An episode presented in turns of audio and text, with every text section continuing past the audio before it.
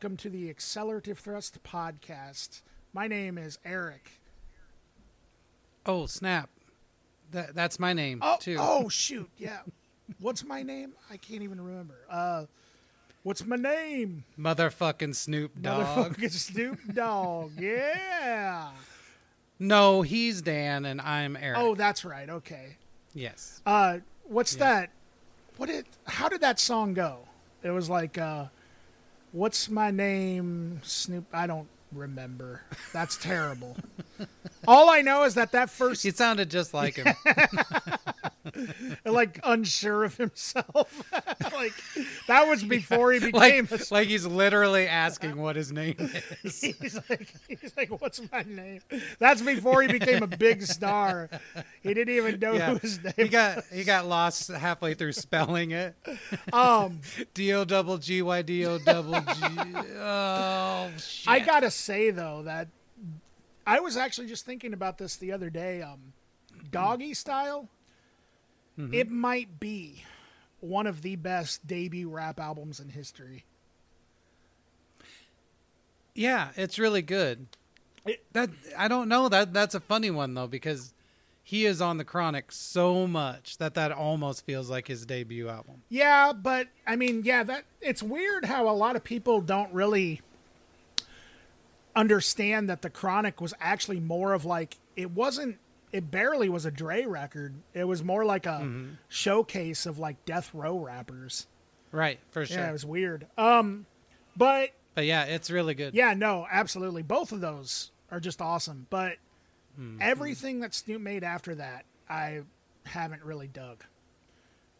I really got into the Blue Carpet for some reason. I don't even it's know like that a, one. a way later record and uh I think maybe Drop It Like It's Hot on is on there, but it's like that kind of production all the Oh, way through. okay. And so it's like pretty cool. It's kind of out there. And I don't know, something weird about me is I love gangs. I love street gangs. Um and so he talks about being a crip a lot, which I like. like- so you love street gangs. I did not know I really do. you. Like, if I were smarter, I would have probably gone to school to be like A gangster. an anthropology major and just study street gangs. I- I'm pretty serious. Well, actually. I mean, they're they're an interesting aspect of our culture, no doubt.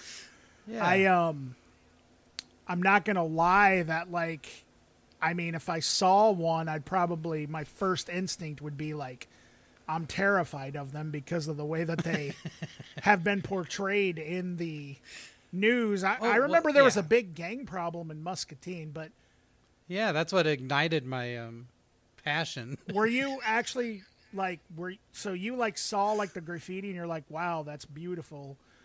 And Yeah, I thought it was really cool. the cool. rest of the town was like putting because that was like I remember like these reports were like showing up in our local paper, the Muscatine Journal.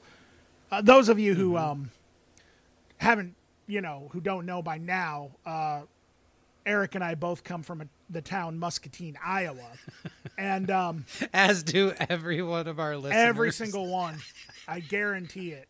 They don't even the ones that like think that they grew up somewhere else. It really was just Yeah. Muscatine with a different name. I mean, that that's actually probably true. Probably, I don't know. They're all kind of the same town. yeah, pretty much. Anyway. in Iowa, but uh, I I remember there were like these uh, these reports showing up in like our local paper that was like warning parents of signs that your son or daughter might be involved in a gang. And there hmm. were rumors of, and I don't know how true they were. I I do understand the interest though, Eric, because I remember like I would read that there were like initiations and fights, and I would hear from kids at school that I don't know in the back alley of Sunmart on Friday night at 11 p.m. There's going to be a whole bunch of them, you know, and I just hmm. remember thinking if only I had a car, you know, I could Yeah. drive by and check this out. Yeah. It No, I think what I liked is just I liked. Well, okay. and, and I shouldn't have said I shouldn't have really said drive by like considering how like I had just assumed you meant a drive-by. I I like- should, if only I could drive. No, that's not what I meant. But I, I just thought like I was thinking drive by to see if they're actually there, and then I would like Oh, leave, right. you know. But like, like I wouldn't Yeah. stick around for that. But then I realized that I said drive by, and that could uh, be taken the wrong way. If there are any gang members listening, I'm sorry. If there are any gang members listening, Contact um, Eric. Can can I be in your gang? Well, why didn't you just I start mean, one? I'm old, but I, I- you know, I'll get jumped in. It's all good. Why didn't you just start one? Well, I don't think I was friends with the kind of people that would be in a street gang. See, but You know what I mean? but street Like- gangs are all about getting new friends. well. I mean, if you guess think about it, that's I mean, just recruit hmm. people you don't know. That's all you got to do. Yeah, but I don't like people I don't know. You know what I mean? Like, I've never been in a band with people I don't know. Yeah, but I mean, bands are bands are for friends. They're bands are the, the mm, yeah. you don't really want to meet new. Well, yeah, you do want to meet new friends in bands, but I mean, most of the t- most bands are started out of a desire to jam with your friends. That's true. Most a lot of my bands have ended up being more similar to street gangs than bands. Oh yeah. uh, no, but uh, sometimes it felt that way. Oh okay. No, I think I love gangs because um I don't it's really weird. I I I think I'm a nice person and I think I don't know if there were if there were a such thing as moral good, all right? I think that I would fall into that. But I also love the idea of messing with society like to a bad level, like terrorizing people. I think that it's an interesting element of our society that a report in a newspaper can cause fear. It's not real, it's not really happening. It's information that you put into your brain and it made you afraid. And I just think that's interesting. And I also think that uh, like gangs are kind of like cults, except they're also really uh, like uh, criminal, I guess, whereas most cults might be violent or whatever, but I guess a lot of times they're criminal too. Anyway, I like cults and I like terror. and so, at least as far as concepts go. And so, I think street gangs kind of just fall into that for me. And I kind of blame suicidal tendencies and probably the movie Colors Oh sure. for a lot of it too. Um, you know, I just thought, I don't know, I felt this like, and I'm sure it was because of punk rock and skateboarding and stuff, but I just felt this kinship to like, uh, like Los Angeles skate punk stuff, and it always had that like, um, gang edge to it, you know, and so, yeah, a lot of things combined to make me have an interest in in street gangs. Yeah. No. it's it's not just that I'm um, crazy. I mean, maybe. well, yeah, no, actually, um, since you clarified it and you explained it the way you did, it makes total sense. Especially um, the idea, like you said, of the media manipulating uh, ways of thought. You Yeah. know, and how I mean, it's happening. It happens all the time, and it's probably worse now than ever. You know, yeah, uh, and Yeah. it just it's been this fire that's been escalating in our culture for years. And yeah it's it's interesting. Um but i do i guess like i can i can definitely see the comparisons to cults and gangs. I guess maybe like the one difference that maybe perhaps um that i guess i would see from my perspective uh, between cults and gangs is that it seems like gangs are either there to help their communities and then maybe terrorize other communities or just terrorize society in general as you put it. I think cults they're kind of more about terrorizing their own community within yeah, yeah. I don't know. It depends on what kind of cult. well if you Uh, I mean, that sounds ridiculous, but but I mean, I don't know. There usually is someone at the top manipulating the rest. yeah, So, yeah, yeah. and and like if you, I don't know, like I guess like I kind of wonder for better or for worse, and this is in no way am I advocating like mass suicide or anything like that, but if you just would have left, I mean, if you if you just would have left like Heaven's Gate alone, then Mm-hmm. they just would have, you know, killed themselves and maybe not harmed anybody. I don't know if that's true, but that's just harmed the people within them or themselves. And I wonder if they would have. I see what you're saying. I wonder if they would have really done any true harm to anybody else. It makes me wonder sometimes when I hear like stuff like that. But then you also have like guys like Charles Manson, you know, who Mm-hmm. technically, if you look at like, it's interesting. Uh, one of the only people that have that's actually gone to prison for not really technically committing a murder. You know, yeah, it's for for incitement. for incitement. Yeah, it's interesting. It's very interesting. Uh, I agree. Charles Manson, of course, could be considered a cult leader, and of course, that guy was probably out to really harm people.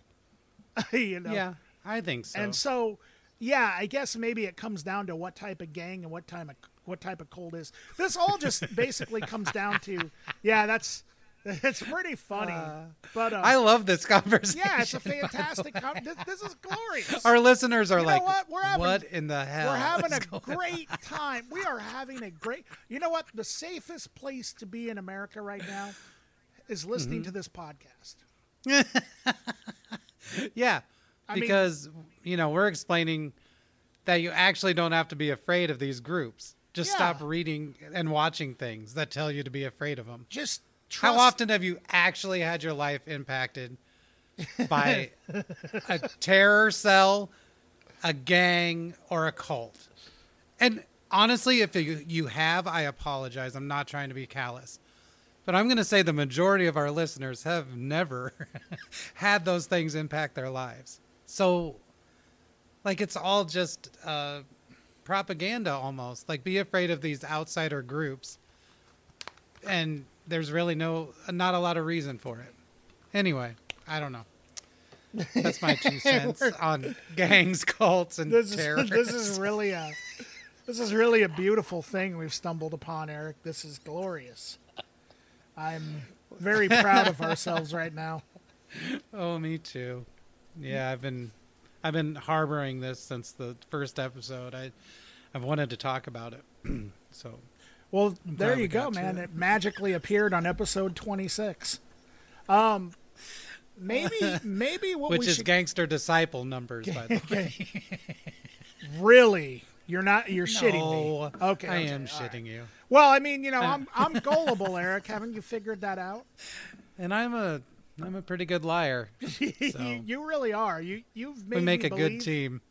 You've just single-handedly made me believe that gangs and cults can do no wrong just now, and that's amazing. Well, I mean, really only to themselves and other cults and gangs.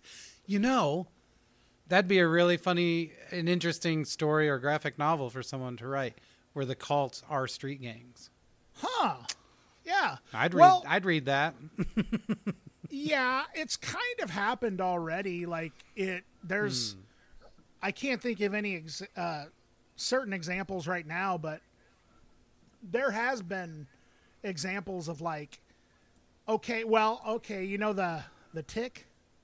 This is this Mm-hmm. is a hilarious example actually, but like the tick, like um, I've I'm watching the new series on Amazon Prime right now, which came out a couple three years ago, and I mean the the uh, villainous sort of if you really think about it, the the stereotypical like 80s villain in like I don't know like Cobra, Cobra Commander. I sorry, I, I jumped from the tick to GI Joe. I'm scatterbrained right now, free. but like Cobra Com- Jumped like a tick to GI. There you go. Um, God, ticks. I'm more scared of ticks than I am of street gangs or cults. Tick, no, seriously. Colts. Oh man, I know- What if you ran into a tick gang? Well, okay. Then you might they might as well call themselves the Lyme disciples. because that's the thing. Um, gangs and cults cannot give you Lyme disease.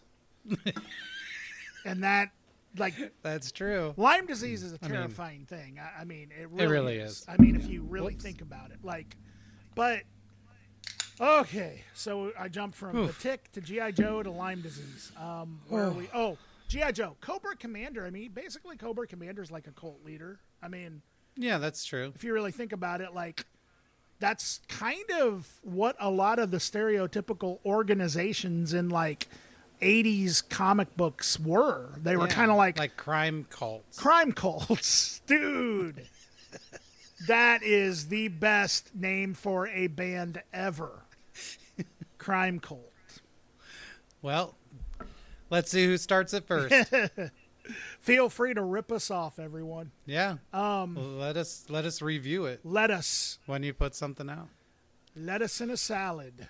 Ooh. Um, speaking of reviews, oh my god, I feel like it took us, feel like maybe we should get to some music.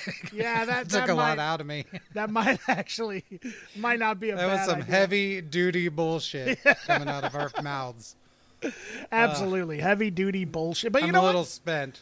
I really like heavy duty bullshit sometimes, though. So that's Me too. we really- I don't even remember what started this whole street gang uh, thing. Snoop Dogg, Oh right, the Crips and Crips. blue carpet treatment. Yeah. Yeah. it's kind of a cool record. You should. Yeah, Check it I, out. I do like Drop It When It's Hot. That that is such a great song. Or Drop It While It's Hot. Which one is it? When or while? I think like like. oh, Drop Hot. It Like It's Hot. Okay, Drop It When It's Hot.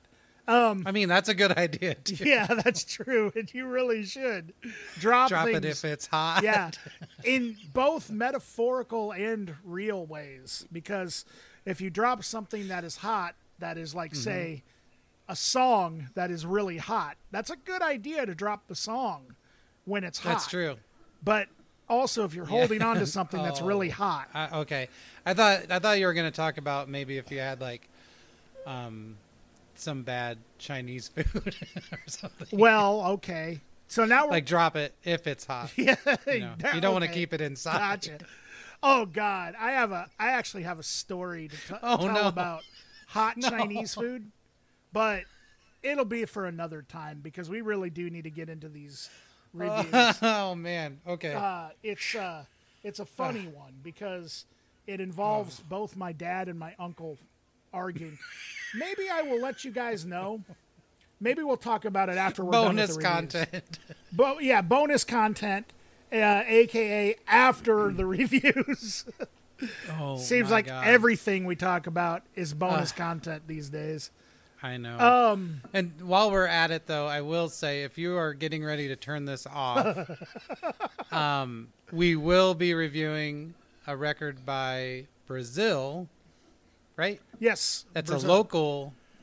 Was It's going to be our first classic local review. yes. It, they So this is from 1999. yep they were a, Love lost her job today. they were an So- amazing amazing group, and we'll get into that. So, yep. So just in case you were going to turn off this episode because it's utter bullshit, um, that'll be coming up, and it'll probably be just slightly bullshit. So Yes. anyway, whew, ready when you are. Okay. uh, I'm going first this time, right, Eric? Yep, that's right. Okay, so the first one I'm going to talk about is Aesop Rock's Bazooka Tooth. Um, so Aesop Rock, for those of you who are unfamiliar, um, well, first of all, he's an artist that, of course, was reviewed uh, as one of Eric's picks with um, Malibu Ken, his collaboration he did fairly recently with Tobacco. Uh, Aesop Rock's has been a rapper um, in the New York kind of underground scene for a long time. I think his first album actually came out in like 97 or something. Um, and so he's been doing the rap stuff um, for a long time. And it, it's interesting, too, that there was that one rapper that came out, I don't know, I think like 10 years ago called ASAP Rocky. I kind of I've always wondered if that kind of contributed to Aesop Rock kind of becoming more sort of well known. Like he's not mainstream, but he's definitely gotten a lot more recognition. Because I wonder how many like um, how many times somebody typed in ASAP Rocky and it brought up Aesop Rock on accident or something like that. I kind of wonder if some of uh, Aesop's sort of newfound success could be attributed to that. But also, I mean, he's on Rhymesayers, which is Atmosphere's label, and they're huge. Anyway, so aside from all of that, the record that I wanted to talk to you today, or talk to, talk about today, uh, is Bazooka Tooth. This is his fourth album that came out on the label Def Jux, who, as I've mentioned uh, many times on this show, uh, was one of my favorite hip hop labels in the early 2000s, like early to mid 2000s. Um, and I wanted to talk about it because it actually initially was not one of my favorite records from him. Um, probably my favorite record overall is Labor Days, which is the one that came before it. Um, and that one had kind of more of a, I guess you could say, sort of a jazzier kind of one note production on it uh, from Blockhead. And that style just fit perfectly with what Aesop Rock was doing at the time. Um, and I've listened to Bazooka Tooth quite a bit, and I've always liked it. But I think I appreciate it now more than I ever did. Um, it is a um, very dense, uh, very kind of a hyperactive sort of record that kind of moves fast into a lot of different directions and um, is if you actually listen to labor days and then this record. Labor days came out in 2001 this one came out in 2003 and it's amazing in terms of production. It almost doesn't even sound like the same rapper. Now aesop's style of rapping is you know has pretty much remained consistent. You know i mean he pretty much has always sounded like he does as far as a uh, uh, as far as rhyming. But in terms of production it sounds like two totally different artists. Uh, this one was just a lot i would say a lot crazier um, as far as production goes and it's got this weird sort of New York identi- identity to it that I really feel like when I'm listening to it, I really feel like I'm sort of running through or jogging through like the streets of downtown New York. Like that's kind of how the beats like sound to me. Um, most of the production on this was handled by Aesop Rock himself, as well as LP. Uh, did some stuff on it as well, and I think even Blockhead m- might have done some things. But it's um, it's a rap record that it at first listen it didn't make any sense to me whatsoever. Um, and over the years, it's just grown on me and grown on me and grown on me. Like I said, I, I always liked it from the first listen, but it's gotten to the point now where it, it's probably one of my favorites from him. It's um, it's just a, a a record that is not afraid to. It just sort of sounds to me like Aesop Rock at this moment in time was just sort of kind of did like an anything goes approach in terms of production. There's all kinds of like crazy sounds and samples going on. The New York identity, of course, similar to the LP record that I reviewed last time. Uh, you can hear like the sort of influence of old school hip hop while also very much moving forward. It's a very forward thinking record, I think. Um, there's um, a lot of really awesome sort of interludes in between the songs that some of them are just absolutely hilarious. Um, Aesop's rhyme books, they've always had, to me, they just, it's, it just seems like he writes a novel per song. it's just insane. And the subject matter goes from here to there, but it all seems to have one cohesive sort of concept at the same time. Um, it's got a lot of great guest appearances from Camp Lo in this project called Party Fun Action Committee, uh, which was a like a joke R and B slash rap group that included Blockhead, um, and they put out one record on Definitive Jux around this time as well. Uh, LP's on it. Mr. Lif is on it, who was uh, another great Def Jux MC. And then there's also a lot of like um, talking that goes on in between some of the songs. Mm-hmm. Like it almost invokes this sort of feeling of like Aesop Rock and like his friends were just kind of going around and taping people and getting them to say bazooka tooth for some reason. There's a lot of that mm-hmm. kind of going on. And it's just it's hilarious. Um, it's it's a rap record that I feel is just very well aware of what it is, and I think it accomplished what it set out to do, which is just to be as just fucked up as possible at the time, but also um, making you know paying tribute to or just paying homage to what came before it. Um, and I mean, some of these lyrics, like I have an example. I just have to read this. Uh, mm-hmm. The second track called NY Electric. just to give you an example of the type of rhyming that Aesop Rock, and this was 2003. Um, Skipper's out of happy pills again. He's in the neighbor's garbage. He's making paper dolls decorated with targets. He's labeling the dolls with the names of shitty rap artists, then tearing out the still beating heart from the loose leaf carcass. I ordered a hovercraft off the back page of an Archie comic, built in three days to float above snarky comments.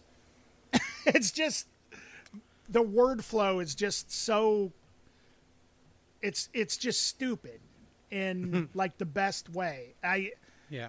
And then then he follows that up with my gills call the East River Rock bottom home with three-eyed guppies and seahorse mutations. Like what rapper talks about this. Mm-hmm. you know, it's no wonder that in 2003, this was just like, this was like outsider rap music or something. Mm-hmm. You know, it's just, it's insane. Another reason why I decided I could have picked any Aesop Rock record, honestly, Eric, but mm-hmm. um, another reason why I wanted to pick this is I kind of feel that while I really enjoyed Labor Days, and it probably, like I said, is still my favorite record from him, Mm-hmm. I feel that Bazooka Tooth is kind of where Aesop Rock started to really like find his own sound because mm-hmm. this was the first time that you really heard Aesop Rock do his own production on things. And then eventually he evolved from okay, LP would jump on and do like a um would do like you know a beat, Blockhead would do a beat to where he's producing everything himself now, which I think is mm-hmm. just amazing. So this is kind of the record to me anyway that like I view it as like the record where we start to see Aesop's evolution into like what he does now. Mm-hmm. So yeah, uh, and it's just a to me it's a it's a classic rap record. It's a classic Aesop record.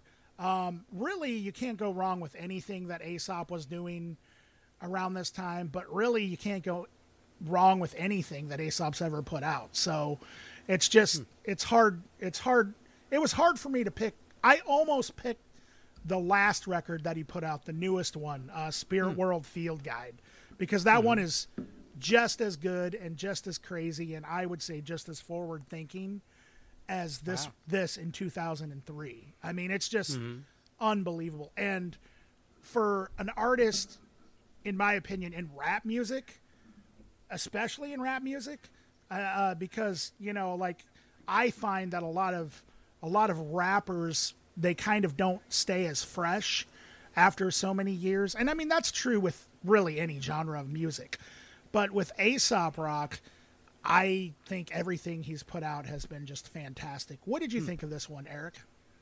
Yeah, I thought it was. Sorry, I thought it was really good. Um, I don't have a lot to add. Um, yeah, the production's really cool. It is very dense, like beyond dense. You almost have to dig through the music to find the song, if that makes any sense. Like, Absolutely. it's just um yeah it's it has a lot of different types of samples um from like soul music jazz um big synths um like a couple of things on here um could have been on malibu ken and i wouldn't have been that shocked you know Absolutely. it, had a, a big synthesizer sound to it Mhm. um again like old school beats just a second oh, that was that was Sorry, the coolest that noise was ever. cat.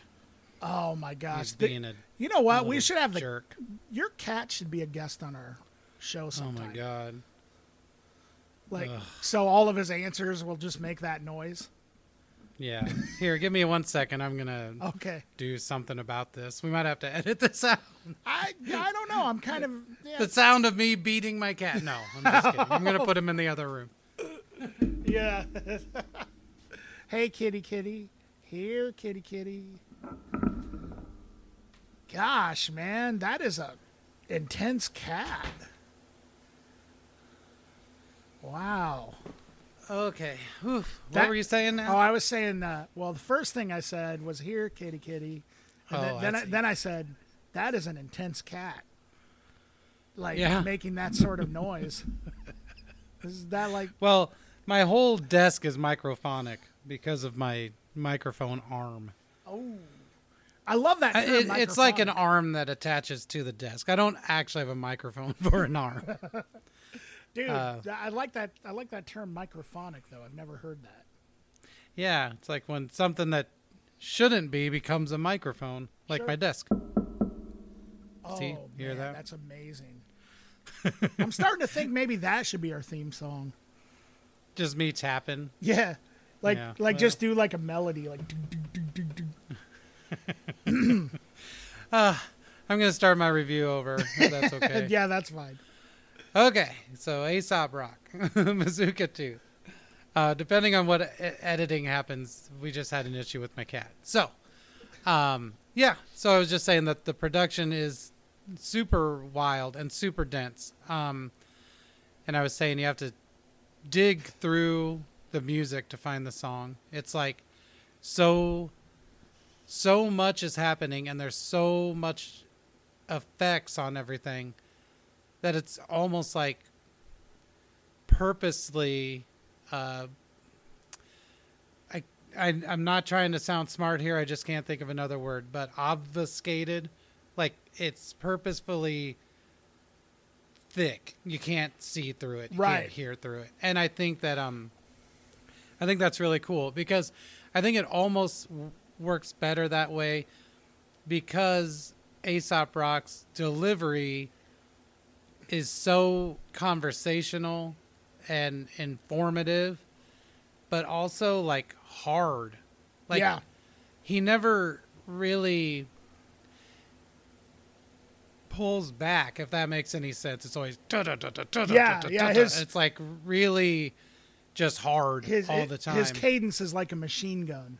Yeah, and so if the music were sparse or soft or something, that would come off as if he were actually trying to sound hard and trying to be intimidating and things like that. But I think with the music the way it is, that's not how it comes off. So, um, but yeah, I really enjoyed it. Uh, the the beats were cool, all the samples were cool.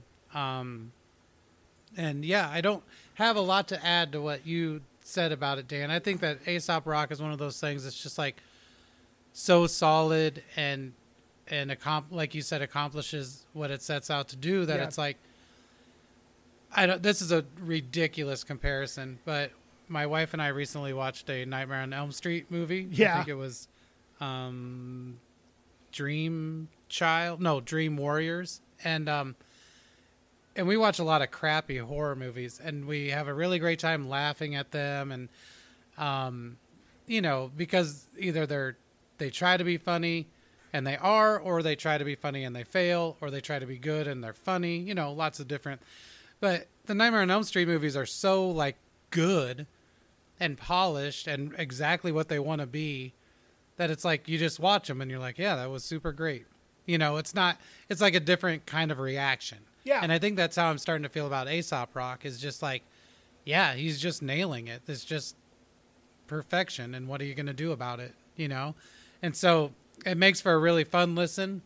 Um, but I wasn't, you know, shocked or anything by it. But that's fine. It's like this constant state of shock, which Yeah. is also really cool. So Yeah. What'd you, what'd you Yeah. think of all the um, like talking parts? Like I love the uh, the uh, end of the first track, the the Mm-hmm. self where he's like, "You don't want me smiling at your cameras," right, and then just Yeah. just other stuff like cameras and guns. One of y'all's gonna shoot me to death, and then there's that one part at the beginning of one of the later songs where Murs is on it, and he's all like, "You, hey, stupid." You're listening Yeah. to Bazooka Tooth, and then he's like dental cannons, molar pistols, shit like that. Like, yeah.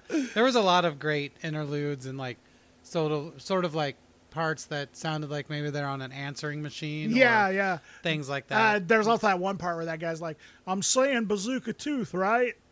It's like, yeah, and he's like, "Bazooka Tooth, bitch!" it's just like ridiculous. And then like, Yeah. oh yeah, the honeycomb interlude was my favorite one though.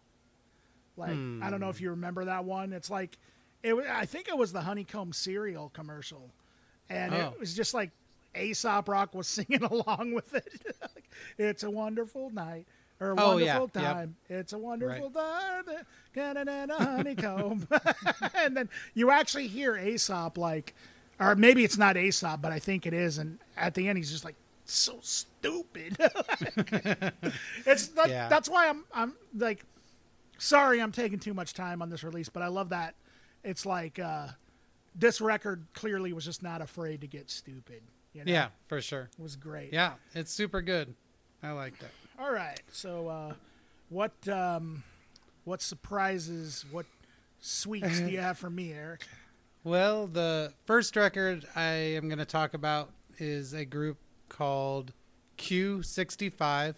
Um, the record is called Revolution. It came out in 1966, and I heard about this. Um, I follow this Instagram page called Scene in Between, and all it is is like photographs, like found photos of um, people playing in like psych uh, bands and things from the 60s and um, it's really fun to look at the equipment and the clothes and gear and stuff but in the background of one of them was a q65 poster and i had no idea what q65 was i'd never heard of them in my life so i checked out this record and yeah so um, it's basically fairly traditional blues influenced psych stuff. Um, it's from the Netherlands.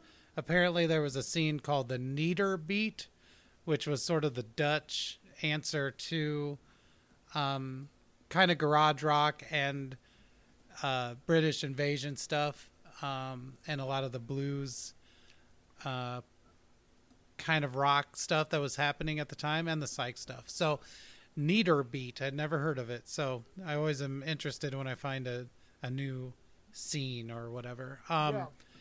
But yeah, like I said, this is pretty traditional. It's got, you know, blues. It's got, I mean, they cover Spoonful, which literally every single psych blues band from the time covered Spoonful, and it's a good song, so it makes sense. But they also mix in a lot of Middle Eastern um, scales and uh, drums to an extent, super fuzzy guitars, uh, trippy production with vibrato and tremolo, and everything's panned hard to the left and right. And, you know, it, you've heard it before.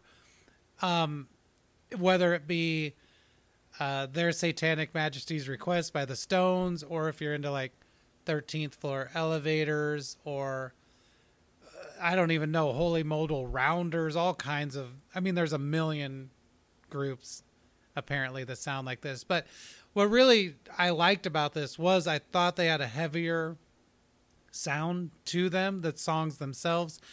They did a lot of half steps um, in their uh, chord progressions, which is something that doesn't happen very often in this kind of music because uh, it's really disorienting and kind of gross. But it also adds like this kind of darkness to it that not a lot of people did until like grunge came around and like grunge used that half step movement all the time it like is sort of the secret sauce if you were ever gonna like try to start writing grunge songs half step is how you do it. Um but anyway i also liked excuse me that they had compared to their counterparts i felt like they had darker lyrics more misanthropic lyrics like a little more I don't want to say this is like proto goth or anything, but it's super moody and the lyrics are super internalized and dark and seem to kind of foreshadow that kind of songwriting. And I just think that has a really aggressive vocal sound too, really buzzy. And there's a bit of an accent which sometimes just adds to the otherness of this the sound of this because I would put this on the same level as maybe like the Sonics or other stuff from that time where you're just like wow. Or even like the Trash Men like where you're like where did what how did it get this far off track? And um yeah so uh the record as it is on Spotify has six added tracks which I don't think really add anything to it. Um, but the release as it was put out, I think is really cool. And if you're into all that psych stuff and blues rock, I hate saying blues rock because it automatically makes me think of Eric Clapton, but I'm talking more like the Stones and things like that. Um, if you're into that stuff already, I think this is worth checking out. I think you'll find stuff on it you really like. So, what do you think, Dan? Yeah, this this is great. I mean, I 100% agree with you. It's it's pretty traditional. It's not it's not pushing a lot of boundaries. There definitely is a lot of stuff that uh, everything you you said, everything you compared it to, the Stones, the Thirteenth Floor Elevators. It reminded me too of this other group. Um, I think it's called the West Coast Art Experimental Band or something like hmm. that. Mm-hmm. Um, or maybe it's the Pop Experimental Band. Do you know? Are you familiar with them at all, Eric? Yeah. Mm-hmm. Um, kind of reminded me a little bit of that definitely had some really trippy sort of um, you know tones which i really like uh, also kind of put me in mind not the songs and the sound or the style of music not necessarily but the uh, some of it put me in mind of the first pink floyd record the uh, sure. uh, piper Absolutely. at the gates of dan uh, Dan, the Piper at the Gates of Dan. that's your next solo record right there. I think that's our next podcast title. Um, oh, snap. the Piper at the Gates of Dan.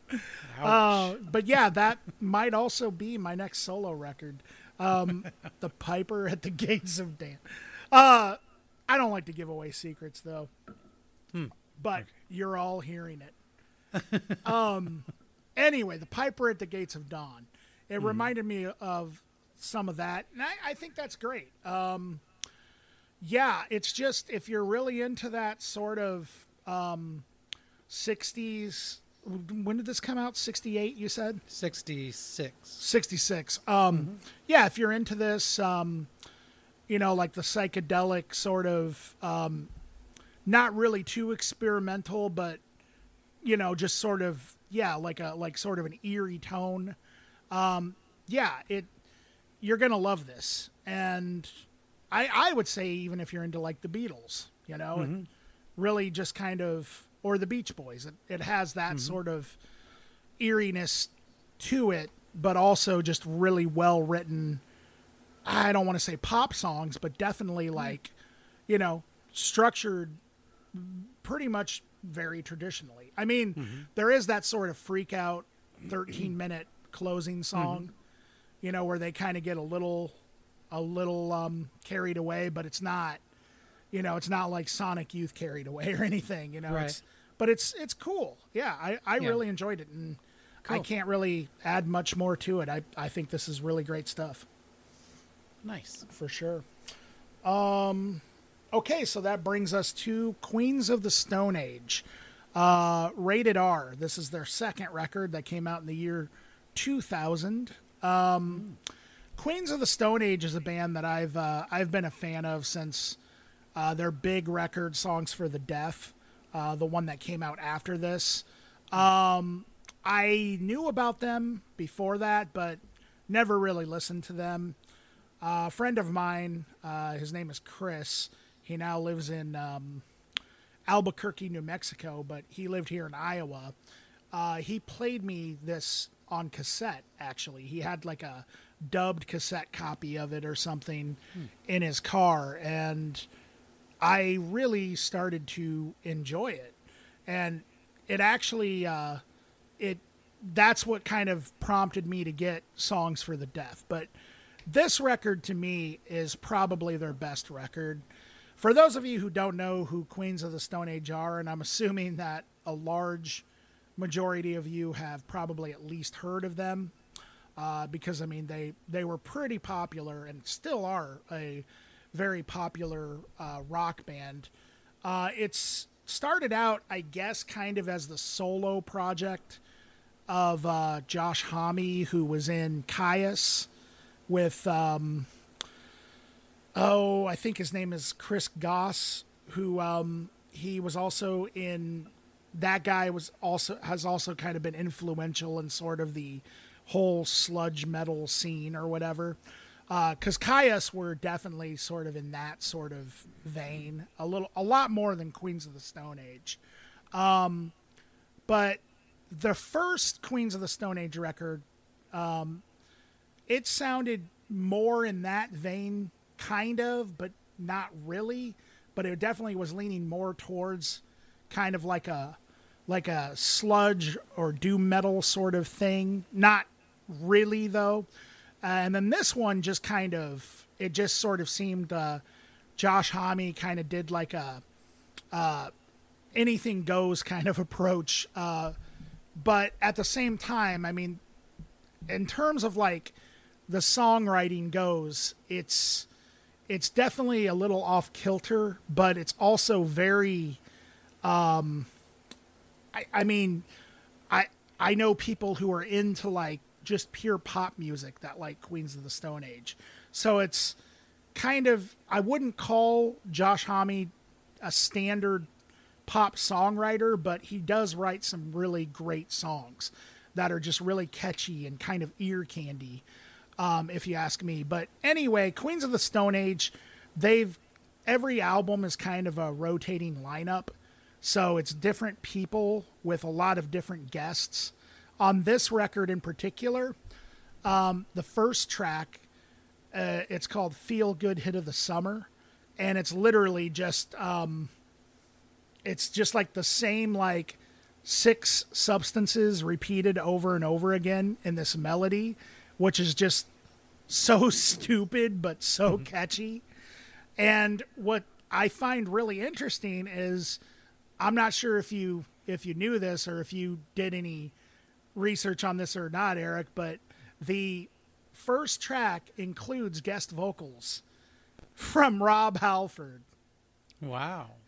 Rob Halford is helping him sing nicotine, Valium, Vicodin, marijuana, ecstasy, and alcohol.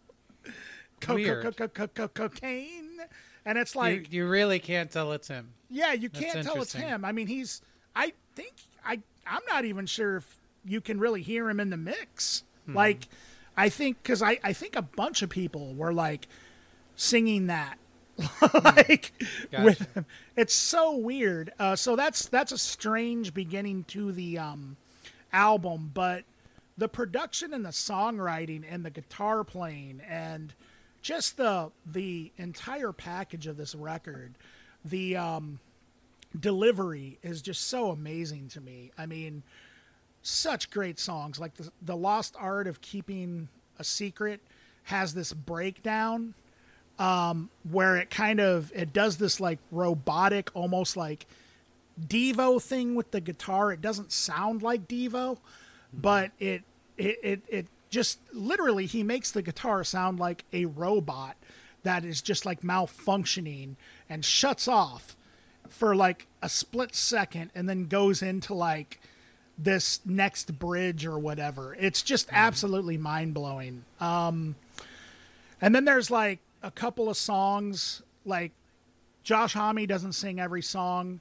Uh, Mark Lanegan from uh, uh, Screaming Trees and also his uh, he's um, done a lot of solo records. Was heavily involved and sang a couple songs on this and songs for the deaf.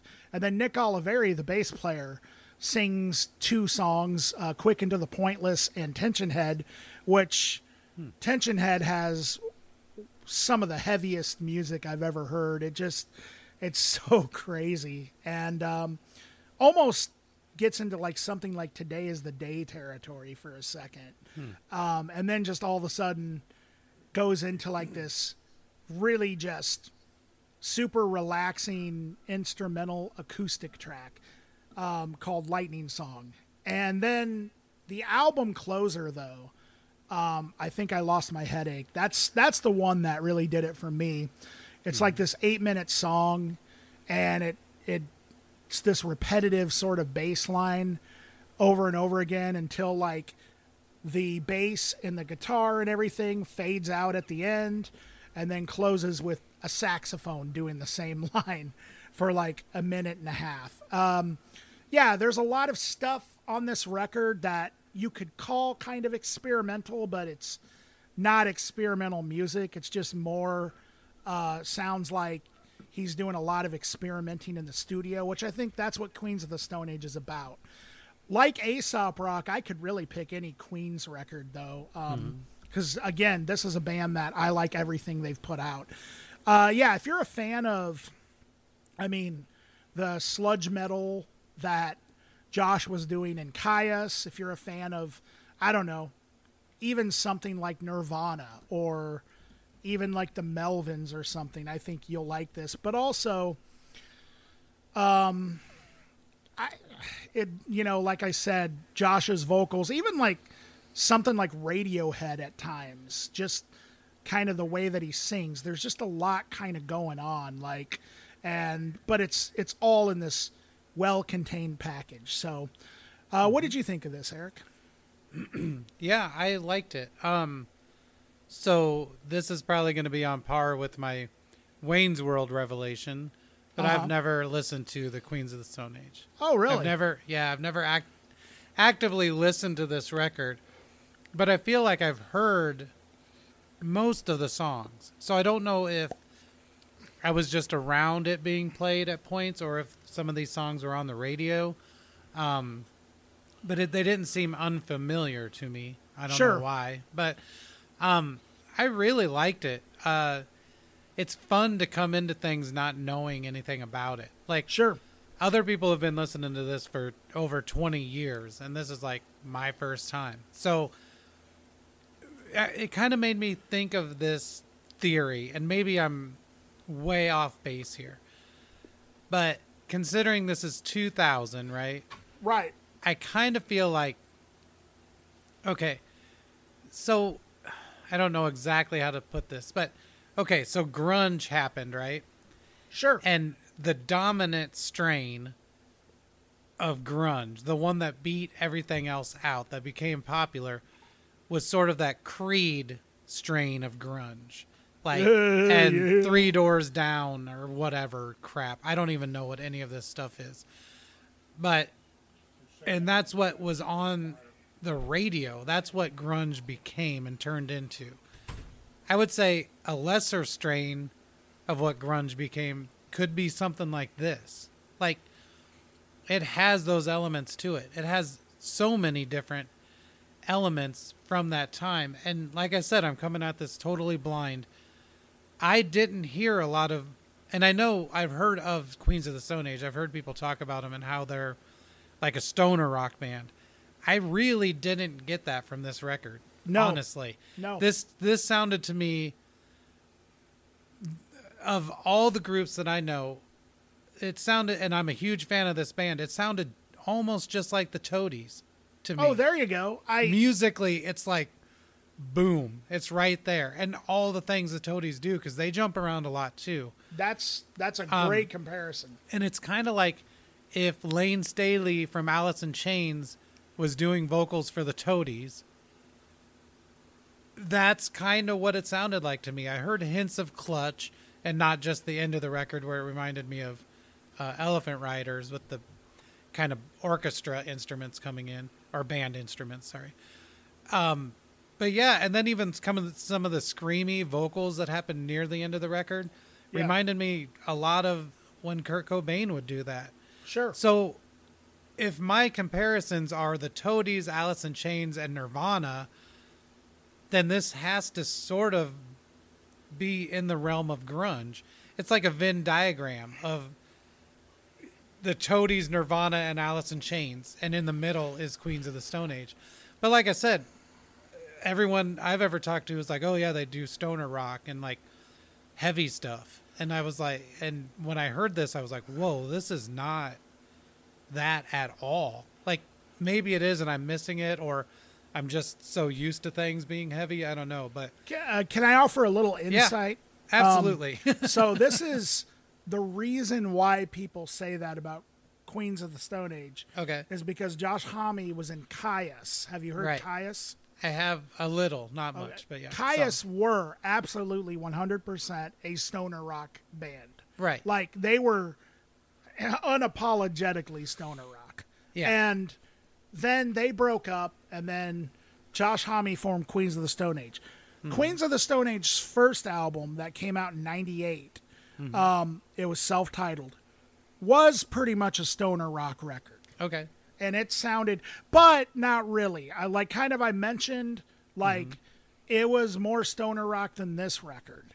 Mm-hmm. Um, and so one of the reasons why everybody I think sort of that you've talked to uh, put Queens of the Stone Age under the stoner rock banners because of their heavy association with stoner rock with Right. Kyuss. Um, Gotcha. now, and I think maybe a lot of them were kind of talking about referencing them from when from the first album, Mm-hmm. which was a lot closer to a stoner rock record than this one. Yeah. Now, having said that, since you have not um, listened to any other Queens of the Stone Age, Mm-hmm. one of the things I am going to say about this band, literally not one album that they've put out sounds the same Okay. like Yeah. literally every single re- so the first record is pretty much like a stoner rock record but not really Mm-hmm. this record i think you're onto something there i can't believe i didn't i didn't pick out toad because yeah you're absolutely right toadies like that Yeah, is like and, the and perfect with Alice in Chains vocals, and not just the Yeah. lead vocal, with the background vocals too. And I, I, I mean, it sounds like I'm i maybe being diminutive or something, but Well, I love it. And the Toadies are one of my favorite bands of all time. I guess so I guess I guess I'm not really me personally, and I have nothing against in Chains at all. But like, Mm-hmm. I don't really hear the in Chains like that. You're kind of Oh, okay. Like, I, are you are you? I wonder if maybe you're referring to the songs that Mark Lanegan sings, because he's got more of a sort of like a. Did you notice that there were different vocalists on on I different songs? assumed that there were at least two. Okay. Yeah. Um, the tracks, um, autopilot, and um, I can't remember what track number eight is. And I've been listening to. I'm one of these people that's been listening to this for 20 years, and I can't. Mm-hmm. I still can't remember song titles. But anyway, those are the two, the slower tracks, the more groove oriented, sort of mm-hmm. slower track. Like one of them was almost bordering on like musically like soul or something, like really kind of weird stuff. Well, like uh when it, like in Monsters in the Parasol, when he's just singing the chorus, it's like Monsters in the Parasol. Like it's You know- got a, You know what You- that song kind of you know, reminds me it, it it's kind of like how I don't know how I heard like the slower Alice in Chains songs. I, I can kind of I don't know. I, I, kind of see where you're coming from, but you know what that song in particular musically reminds me of? Hmm. The weirdness of the Pixies. Yeah, Like, I can see the way Kind of like song kind of like yeah, kind of like a poppy thing. Anyway, aside from all that, yeah. Songs for the Deaf, Mm-hmm. the album after this, is even crazier musically than this. Okay. And actually does have some like what you would call desert vibes to it. Like Okay, right. almost stoner, but not. Queens of the Stone Age, when they do do like almost like a stoner rock thing, they Mm-hmm. almost never quite get there. You know what I mean? Like it's Cool. always kind of, and that's what I really like about them. Um, but literally, like there's an album they released. Their last album they put out is called Villains, and they actually um, worked with Mark Ronson, who produces like a lot of pop musicians. And I was a little worried about it because I was like, well, how's this going to sound? And they utilized him perfectly. It's like some weird, like, it's almost like a new wave version of Queens of the Stone Age, but done right. And so, like, every single album they've put out is completely different. Era Vulgaris, which is a, a record that came out in like 2007, that one is like almost electronic in its execution. Hmm. Like, it's, but it's not because it's played all on instrument or all, mm-hmm. not instruments, Yeah, I know what you mean. Yeah. on guitars, guitars, bass, and drum. But it Mm-hmm. almost sounds like you know, you know, like matter of fact, I remember reading an interview where Josh compared the sound of Era Vulgaris to a construction worker, but a dark construction worker. It's like that's a crazy description, but I can Yeah. almost like. So yeah, I I really encourage you to check out more Cool. of this band. I if will, You, if, yeah. If you like this album, I did like it a lot. I really think- liked the use of vibraphone. I think that Yeah. that's something Oh, that yes. doesn't get utilized enough. And they added on at least two songs, so sure, it's pretty But- sweet.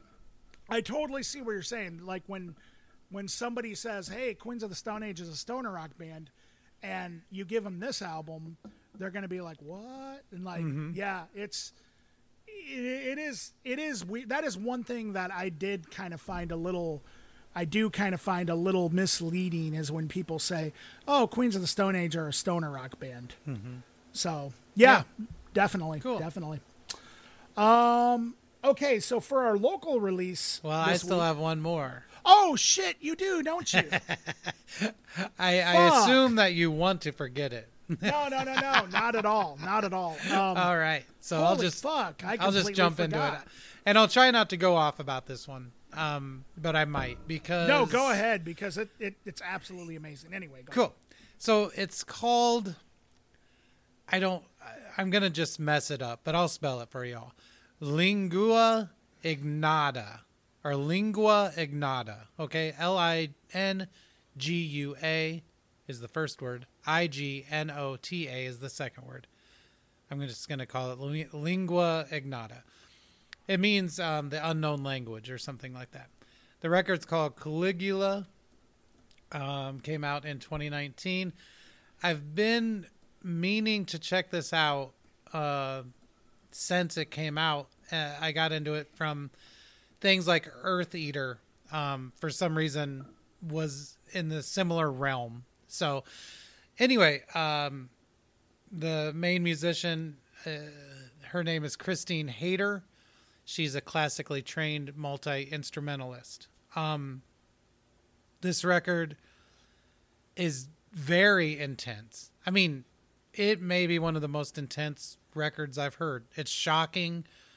You feel the person making it is an untrustworthy narrator, you know, or like a uh, untrustworthy director, kind of like when the first time you see uh, Texas Chainsaw Massacre, you you realize that the people making this can't really be trusted. Um, I guess I can talk about what this sounds like, sort of. Um, there are elements of classical, uh, big time. In fact, the third song, uh, the reason I wanted to review this, what really hooked me, the third song, the main section of it is Henry Purcell's um, funeral for the Queen Mary uh, which is the foundation of the theme for Clockwork Orange. Uh, Wendy Carlos took the funeral march for Queen Mary and reappropriated it on the synthesizer. Lingua Ignata turned around and used it for a sample. Anyway, um, this is beyond dark. This is like, I mean, I've expressed my my undying love for Satan numerous times on the show. But um, if if you also love the devil, uh, you're gonna really like this record. Um, there's elements of classical, like I said. There's elements of doom. There's elements of post-industrial. Um, I really can't describe what this sounds like. I'm gonna give you a list of musicians that I think have elements of this. First of all, Current 93. If you like Current 93, okay, you are going to love this. If you are always on the search for something dark, something disorienting, unstable, like I said, which definitely Current 93 is, things like Diamanda Galás, um, things like Scott Walker, or the Swans, or Einstürzende Neubauten, vocals uh, somewhere between PJ Harvey, Diamanda Galás, and that person from Khanate. I mean, it's like brutal black metal vocals at times. The music hardly ever is. Not that it doesn't veer into some like power violence sometimes or whatever.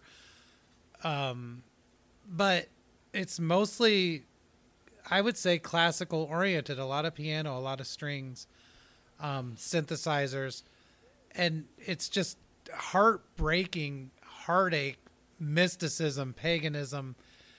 It's sad and slow and just insanely intense.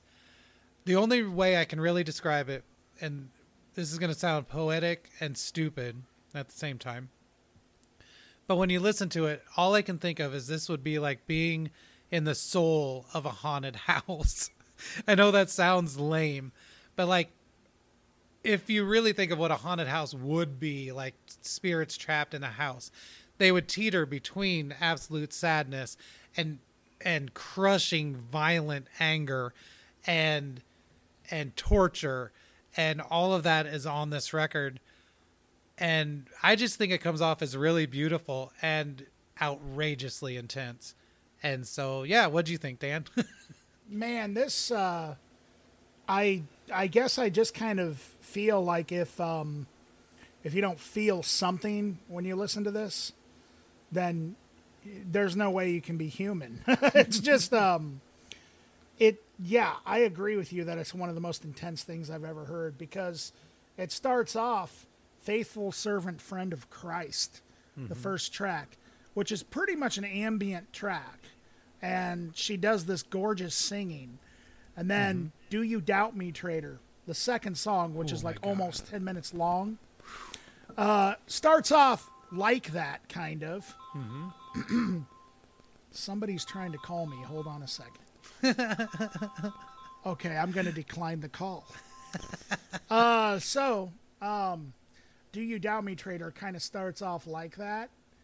Mm-hmm. And uh, then halfway through the song, uh, just all of a sudden, she just goes into this the most terrifying screams I've ever heard in my life. It's right? like it doesn't it's I I can't even really compare them to black metal because they're scarier than black metal. Even. Yeah. I, it, yeah. Like it sounds real. Like it sounds mm-hmm. like, and I I kind of looked into this record a little bit because I was hmm. so curious, and I guess that she uh, is a survivor of domestic abuse. Okay.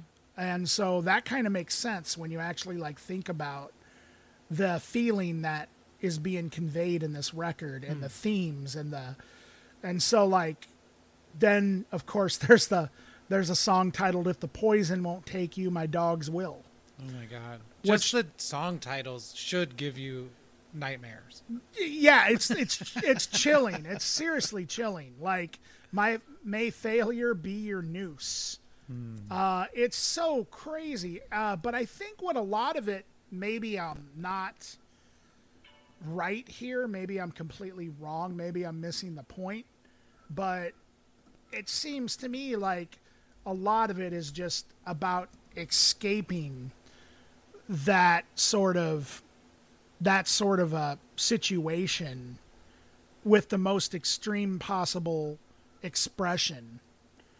Like I maybe I'm wrong about that, but that that's how I kind of interpret this whole mm-hmm. record because it the way that she like is screaming at times it's so chilling that it actually sounds like she is being tortured like it's Yeah. crazy like and so And it does It- come off as if she is psychologically. yeah and so i wonder if maybe like this is just sort of like her way of sort of saying this shit is real like you know what i mean mm-hmm. because honestly this is probably one of the most brutally honest portraits that i've ever heard like sonically from anybody like it just Yeah.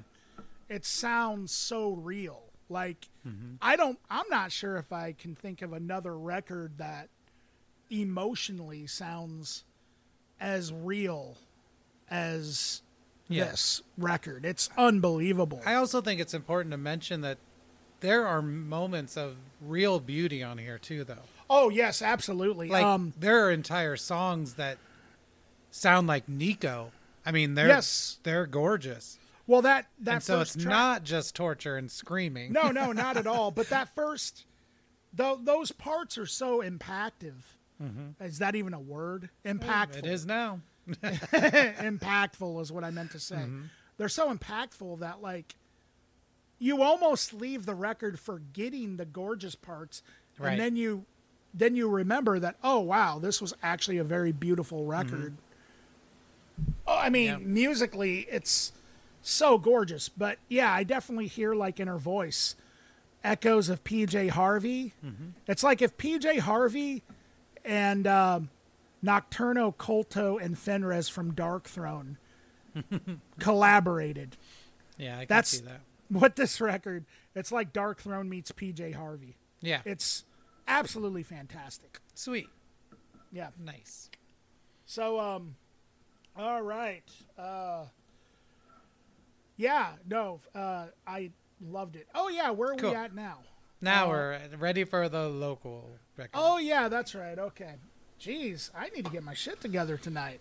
uh, this uh, hint water is uh, really um, it's doing Dang. quite a Drinking that Cool. ain't water. that That's the hint problem, water. you're possessed. exactly. well, it's uh, water infused blackberry essence. Hmm. So something in there is really just screwing with my mind. It's mind. infusing you. It's infusing. You're me. infused with confusion. Infused with confusion. Infusing the confusion. Oh, that's pretty good. That is good. So yeah, maybe that'll be the podcast. Oh man, watch out, y'all. Yeah, Get ready. get ready because you know, you know, yeah, yeah. If you're listening to this, which you're not going to be because you're already going to see the title by the time you're listening to this. Oh, that's true. Wow, it's only a, it's only a mystery to us. Wow. yes, That's exactly. intense. All right. So, what was the other one? Anyway, um, so this is the local section, and uh, I got to say, guys, that um, we couldn't think of anybody who's putting out anything particularly new. So what we decided to do was uh, dig up some classic archives of good bands from uh, Iowa, and so at my suggestion, we're going to talk about this five song demo EP. I don't know which one it was intended to be. I, I'm assuming I'll just call it an EP from this band called Brazil. And the name of it is Love Lost Her Job Today. It can be found on um, 319dude.bandcamp.com, which is um, run by somebody from the Quad Cities. I'm not sure who it is actually, but um, he keeps these archives of um, old like demos, and he puts them up on Bandcamp for free. And then I believe that um, the donations actually go to. Oh God, I'm a terrible uh, Consumer Association, an organi- an organization fighting for GMO food labeling and against the Muscatine Monsanto Corporation. so there you It go. doesn't actually say Muscatine. I just But- that in for fun. Well, you know the Monsanto Corporation is no longer in Muscatine. Oh no, I didn't know that. No, I, don't- I don't go into Muscatine proper anymore. I go on the more- bypass, and I go about one block into So- Muscatine from the bypass. So what is the prop? Oh, okay, got you. All right, so I get what you're saying. Yeah. Okay. No, it's it's a much better company that cares for our well-being. Bayer. Oh, yeah. Uh, you know, they went from GMO foods to uh, GMO medicine. Great. Okay, so anyway, um, so thank you, Eric, because uh, I had a hard time remembering uh, where the donations go to. But anyway, uh, so this is on 319dude.bandcamp.com. So is a uh, old demo from a band called Girls of Comanche who may or may not have had a member from this podcast. One of these two people, I'll let you guess which one it is. Can I guess? Yeah, I think so, Eric. And okay. actually, there might be something with you somewhere on this page too, Eric. I don't know. No. Well, old scratch revival singers, maybe. I don't know. I don't know. Yeah, who knows? Who Uh, knows? I want to say that, or anyway. Okay, so aside from all that, Brazil. Um, Brazil was one of many bands that Matthew Davis, rest in peace, uh, was in uh, from I don't know, like the late '90s to well until his passing, which was in 2003, uh, from Iowa City, and um, this was actually the first group that I saw him in. Uh, his much more well-known group, uh, which started out as the Vita Blue and then became Ten Grand. Um, I also saw a number of times, but this band I think actually predates Vita Blue by maybe a year. Perhaps I'm wrong on that, but um, I saw them, and I recall this. This is something I will never forget. I saw them at Gabe's in 99, and they were opening for Alkaline Trio and the Honor System. And this was before the Alkaline Trio got, you know, really, really big. I mean, they were still, they were already kind of a, a local success around this area because they were from Chicago, and so they were uh, an indie success. But before they got on a major label and all that stuff, um, and then the honor system had former members of a band called the Broadways, which I was really into at that time. And Brazil were second out of four bands on that bill, and they were the only local band, the only local supporting band on that bill. And I remember the first band played, and I don't even remember who it was, but they were just kind of your typical sort of pop punk. Pretty good. I remember them being kind of fun, but yeah, they weren't really memorable. Brazil comes on stage, and it's three guys. And I remember um, uh, just right away, it was really, it was interesting because they, uh, the drummer had his drum set uh, placed so that his back was to the audience. And I remember like they set up and you know got tuned and everything. And I remember reading the description on the flyer that they were like emo. And I still did not really know what emo was at this time. And um, so then they went into their first song. And it was actually the opening song on this demo called Eye Lights. And I was really into like sunny day real estate and stuff like that at that time. But I still, I had never really heard the term emo. I, no one really ever described Sunny Day as emo to me at that point. So when I kept seeing it on flyers, I kind of didn't know what the hell it was. I remember talking to John uh, in our interview with John Burns.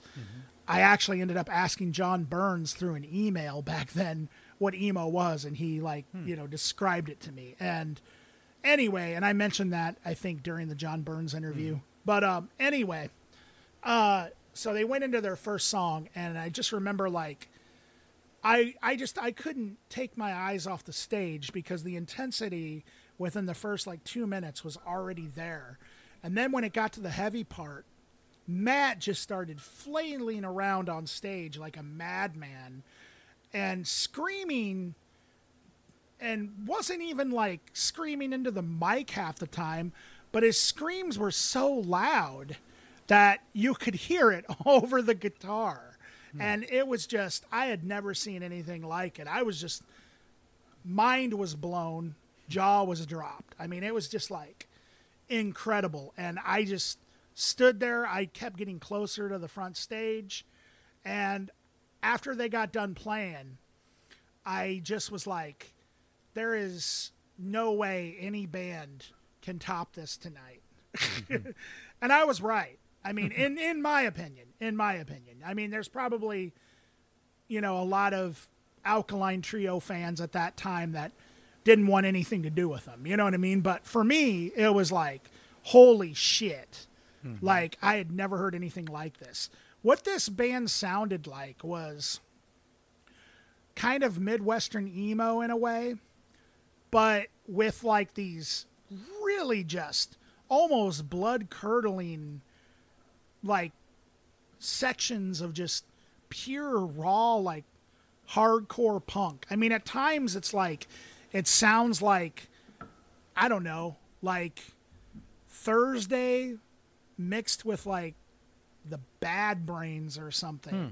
And it's mm-hmm. just like, or even like parts, even like the fast parts sound like sometimes something like Fugazi, but not really. And but then there's like these parts of just pure beauty where it's like it sounds like U2 or Joy Division or something like that, like early U2 records or you know, like stuff like that. You can tell that Matt was into all of this stuff. Um, he was, you know, probably into The Cure, probably into Bad Brains, probably into I don't, you know, I'm not sure, but I would. The music that was coming out of these guys would suggest that.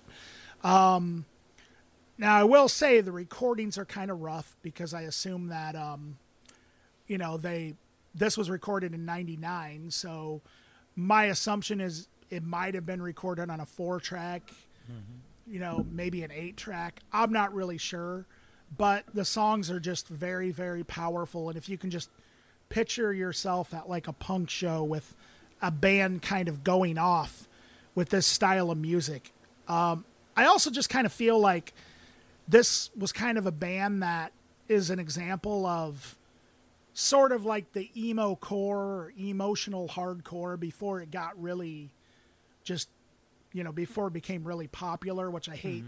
I hate to say that because that makes me sound like i'm being like some sort of old guy who's harping on the newer stuff but like it really was like like you could tell that the music while it had moments of pure beauty and even like melody in some of it they weren't interested in like trying to commercialize their music. It was really something that I think was just kind of coming from them. Um, and it just, I mean, uh, the recording unfortunately doesn't do what this band doesn't do justice to what the band was. Seeing them live, it's kind of something that I think you had to experience to maybe 100% understand why it was so so good and impactful at the time. And then his band uh, 10 Grand, which was more of a uh, almost like a straight up like Jesus Lizard meets Fugazi meets at the drive-in, but also with elements of sort of emo, but I would say more upbeat, uh, or just maybe faster at times, noisier even than Brazil. That band actually was kind of on their way to getting some pretty doing pretty big things. They were actually uh, getting ready to head out on a on a big tour that was going to actually leave them uh, pretty much. I think that from what I heard, I don't know if this is true, but I had heard that all the members basically moved out of their places mm-hmm. and put all their stuff in storage because they were going to be gone on tour for like a year. Hmm. And then it became later. It became it, it was revealed that they were actually uh, they caught the attention of Ric Ocasek, mm-hmm. of all people, who was actually going to produce like their latest album, or hmm. at least there were negotiations of it. I'm not really sure. And then unfortunately, Matthew Davis passed away like two days before that tour was going to begin. And so I didn't I didn't know Matt, but he definitely made a huge impact on me as a local musician and was just one piece of the puzzle of people like I don't know, Fran Cadena, people like Eric Whitaker, 'cause- who um, really just sort of made me kind of say, "Hey, you know what? I can, you know, I can, I can do this. This is cool. Like, I like music. I, you know, it, it, it really inspired me to do stuff like that. Um, so yeah, um, what did you think of this, Eric? Yeah. Hopefully, um, I, this won't be anticlimactic. Um, I I liked this. I will say that it, the recording was pretty rough. Um, the vocals are very intense and very loud in the mix, but I think it really conveys the emotion of it. Like you can't you can't hear it and think that it's being phoned in at all. So I think that's great. And especially since it serves as sort of a time capsule. And I think that um, people that didn't know Matt Oh, Davis would like. you kind of, oh, hello? yeah. So, sorry, uh, you cut out. You cut out there for a second, Oh, Eric. okay.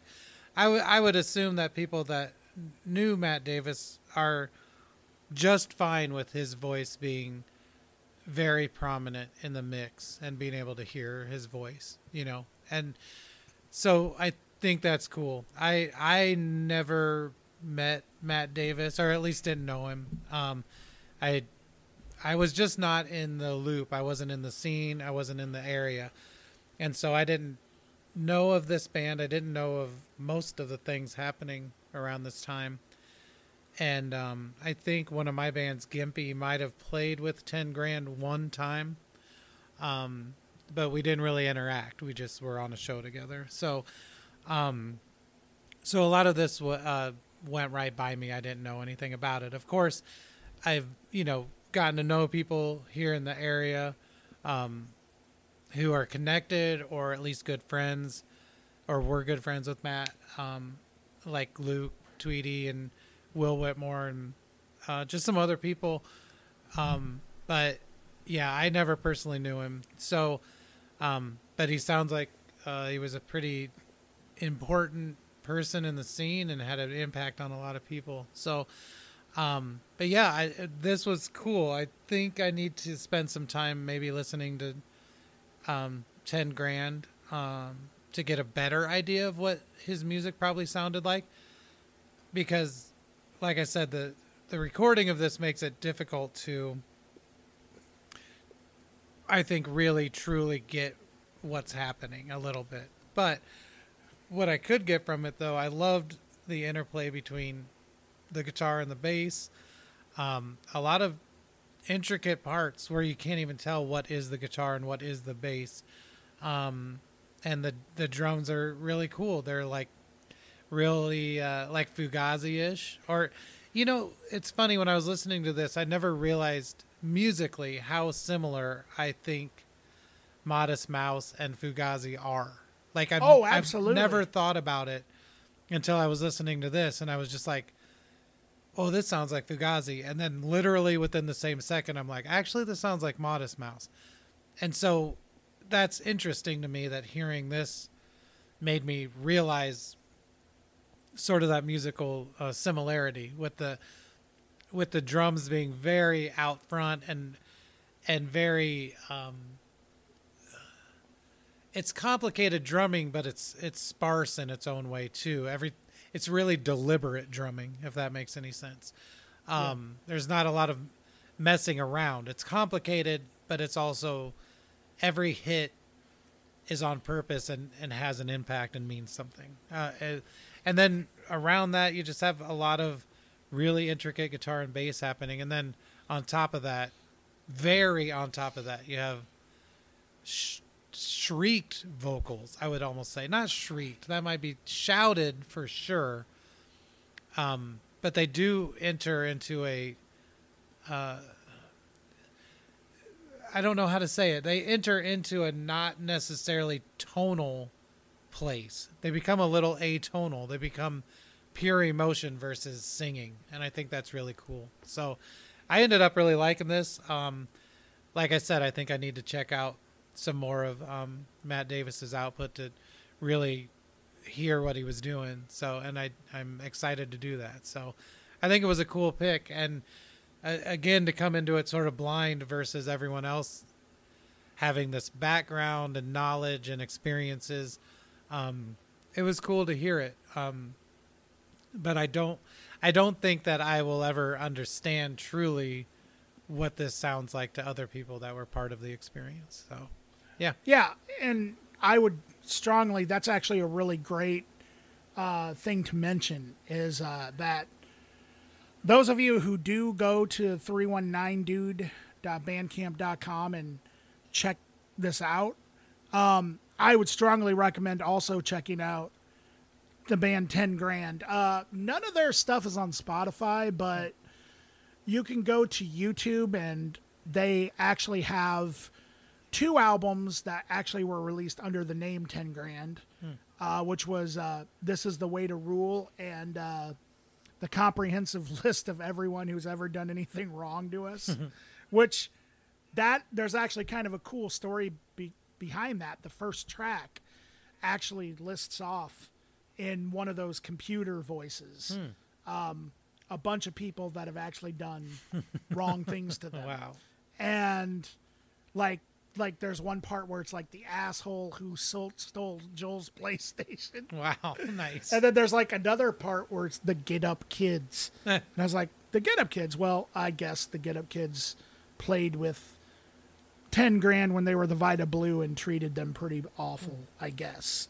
I don't really know the story behind that. But anyway, so, but that is a killer record. And then their first record came out under the name the Vida Blue. It's they never did repress it with the name Ten Grand. Hmm. It's called Our Miracle Point of Contact, which is also a great title. Mm-hmm. Then what happened was is the dude from Phish did a side project called Vida Blue, and got wind of them, and actually sent them a cease and desist letter. And then they they said, well, we've had the name Vida Blue longer than than you have and they ended up the legend is is that they ended up getting paid like 10 grand and that's where they came up with the name 10 grand Gotcha. Yeah, which I think is I've like a- heard that before. which is a great fucking story um so yeah it's 10 grand were freaking awesome if you're into Fugazi at the drive-in nation of ulysses all that stuff that was the kind of stuff that they were doing Sweet. with kind of an emo hint as well. Well, folks, I hope you enjoyed the show, but it's time for me and Eric to go. Wow. Did you just write that? You've been working on In it. in my head, Oh. I I pull I pulled a Travis Munson. So, like that's literally You like smacked a bunch of, of people with a giant centipede. no, I did not do that. oh, okay. that I, I could never reach that level of intellect. Uh, but um, I Hmm. uh, did come up with something off the top of my head that made people smile. Maybe wow. I did. you did too. Yeah. No, I mean I smiled. Oh, okay. I all right. actually haven't I- stopped smiling this entire time. I, it's um, it's like my little secret when I think about people listening to this, and, and Yeah. they have no idea that I've just have this big creepy smile on my face the entire time we do the podcast. yeah, no, I, I, I do the same thing. Like It's like the I'm Richard listening- D. James album cover over here the whole time. I think that would be I. We should start doing like video of this on the YouTube channel. I'll also put And, a like, shirt on. when we're like, uh, yeah, we yeah, we'll have to put clothes on. Yeah. But uh, anyway, um, that that would be really funny to see like our facial, like we're laughing, like you're talking about like something like Ingua. What the heck is her name again? E- Lingua, Lingua, ignata. Lingua Ignata, and I'm sitting there smiling Yeah. when you're talking about, you know, which I shouldn't be smiling No. about that, but I do smile about things that I shouldn't smile about. Like when we were talking about Colts and gangs. I'm still smiling from that. So Speaking of which, um, lingua tacos. Have you ever heard of them? Tongue tacos. Tongue tacos. Yeah. Yeah. Back when I was a big meat eater, I would go to this place up here called uh, La Regia, and uh, I would get two cheek tacos and one tongue taco, and I would just basically eat an entire cow mouth, and I thought that was really funny. I always thought it was really. I thought I thought it was really. I think it's really interesting that people eat like parts of the animal that literally are like like pig intestines. Yeah. Like that's crazy. the tongue. Have you had tongue tacos? Yes, I Oh, did man. try. Uh, I love them. Yeah. I loved them. Yeah. They were the most tender meat. The cheeks are very good too. I've never eaten a cow cheek, but Hmm. well, get on it. cow Have one for cow me. tongue is good. I'll live, live vicariously through your Well, cheek eating. Maybe they'll come out with uh, vegan cheeks, plant-based cheeks. plant based Cheeks. That's my You ass. Plant-based cheeks and tongues. no, no, no. You never That is the end of the show. We're not talking about ass tongues. Well, Eric doesn't want to talk about ass tongues. Whether it comes out of an ass or goes into an ass, I'm. See, now we have to label this explicit. We just got into obscene territory. So You mean we didn't with the Colts and gangs? no, Oh, okay. it has to be um, created uh, to titillate. That that's the definition of obscene. And so, um, so you know, we've titillated a lot. I think with our our last um, our last subject, maybe I don't know. I don't know. Okay. It depends on if you're a millennial or not. I've, I've heard they're, Yeah, they're pretty that- into it. Yeah, they they like all of this stuff. They they like the cheeks and tongues. oh my God, let's let's end this show. All right, but but it's okay because it's plant based, so Oh no. no harm. Okay. All right. All right, ladies and gentlemen, should I do a singing outro again? Well, yeah, we should also say things like, you know, you can find us on Spotify. Oh, oh, oh I got an idea. Oh, okay, go ahead. Ladies and gentlemen, you can find us on Spotify. and you can also find us on transistor.fm.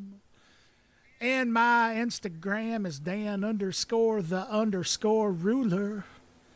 And Eric, yours is Eric. Erie Underscore underscore Erie. Eric.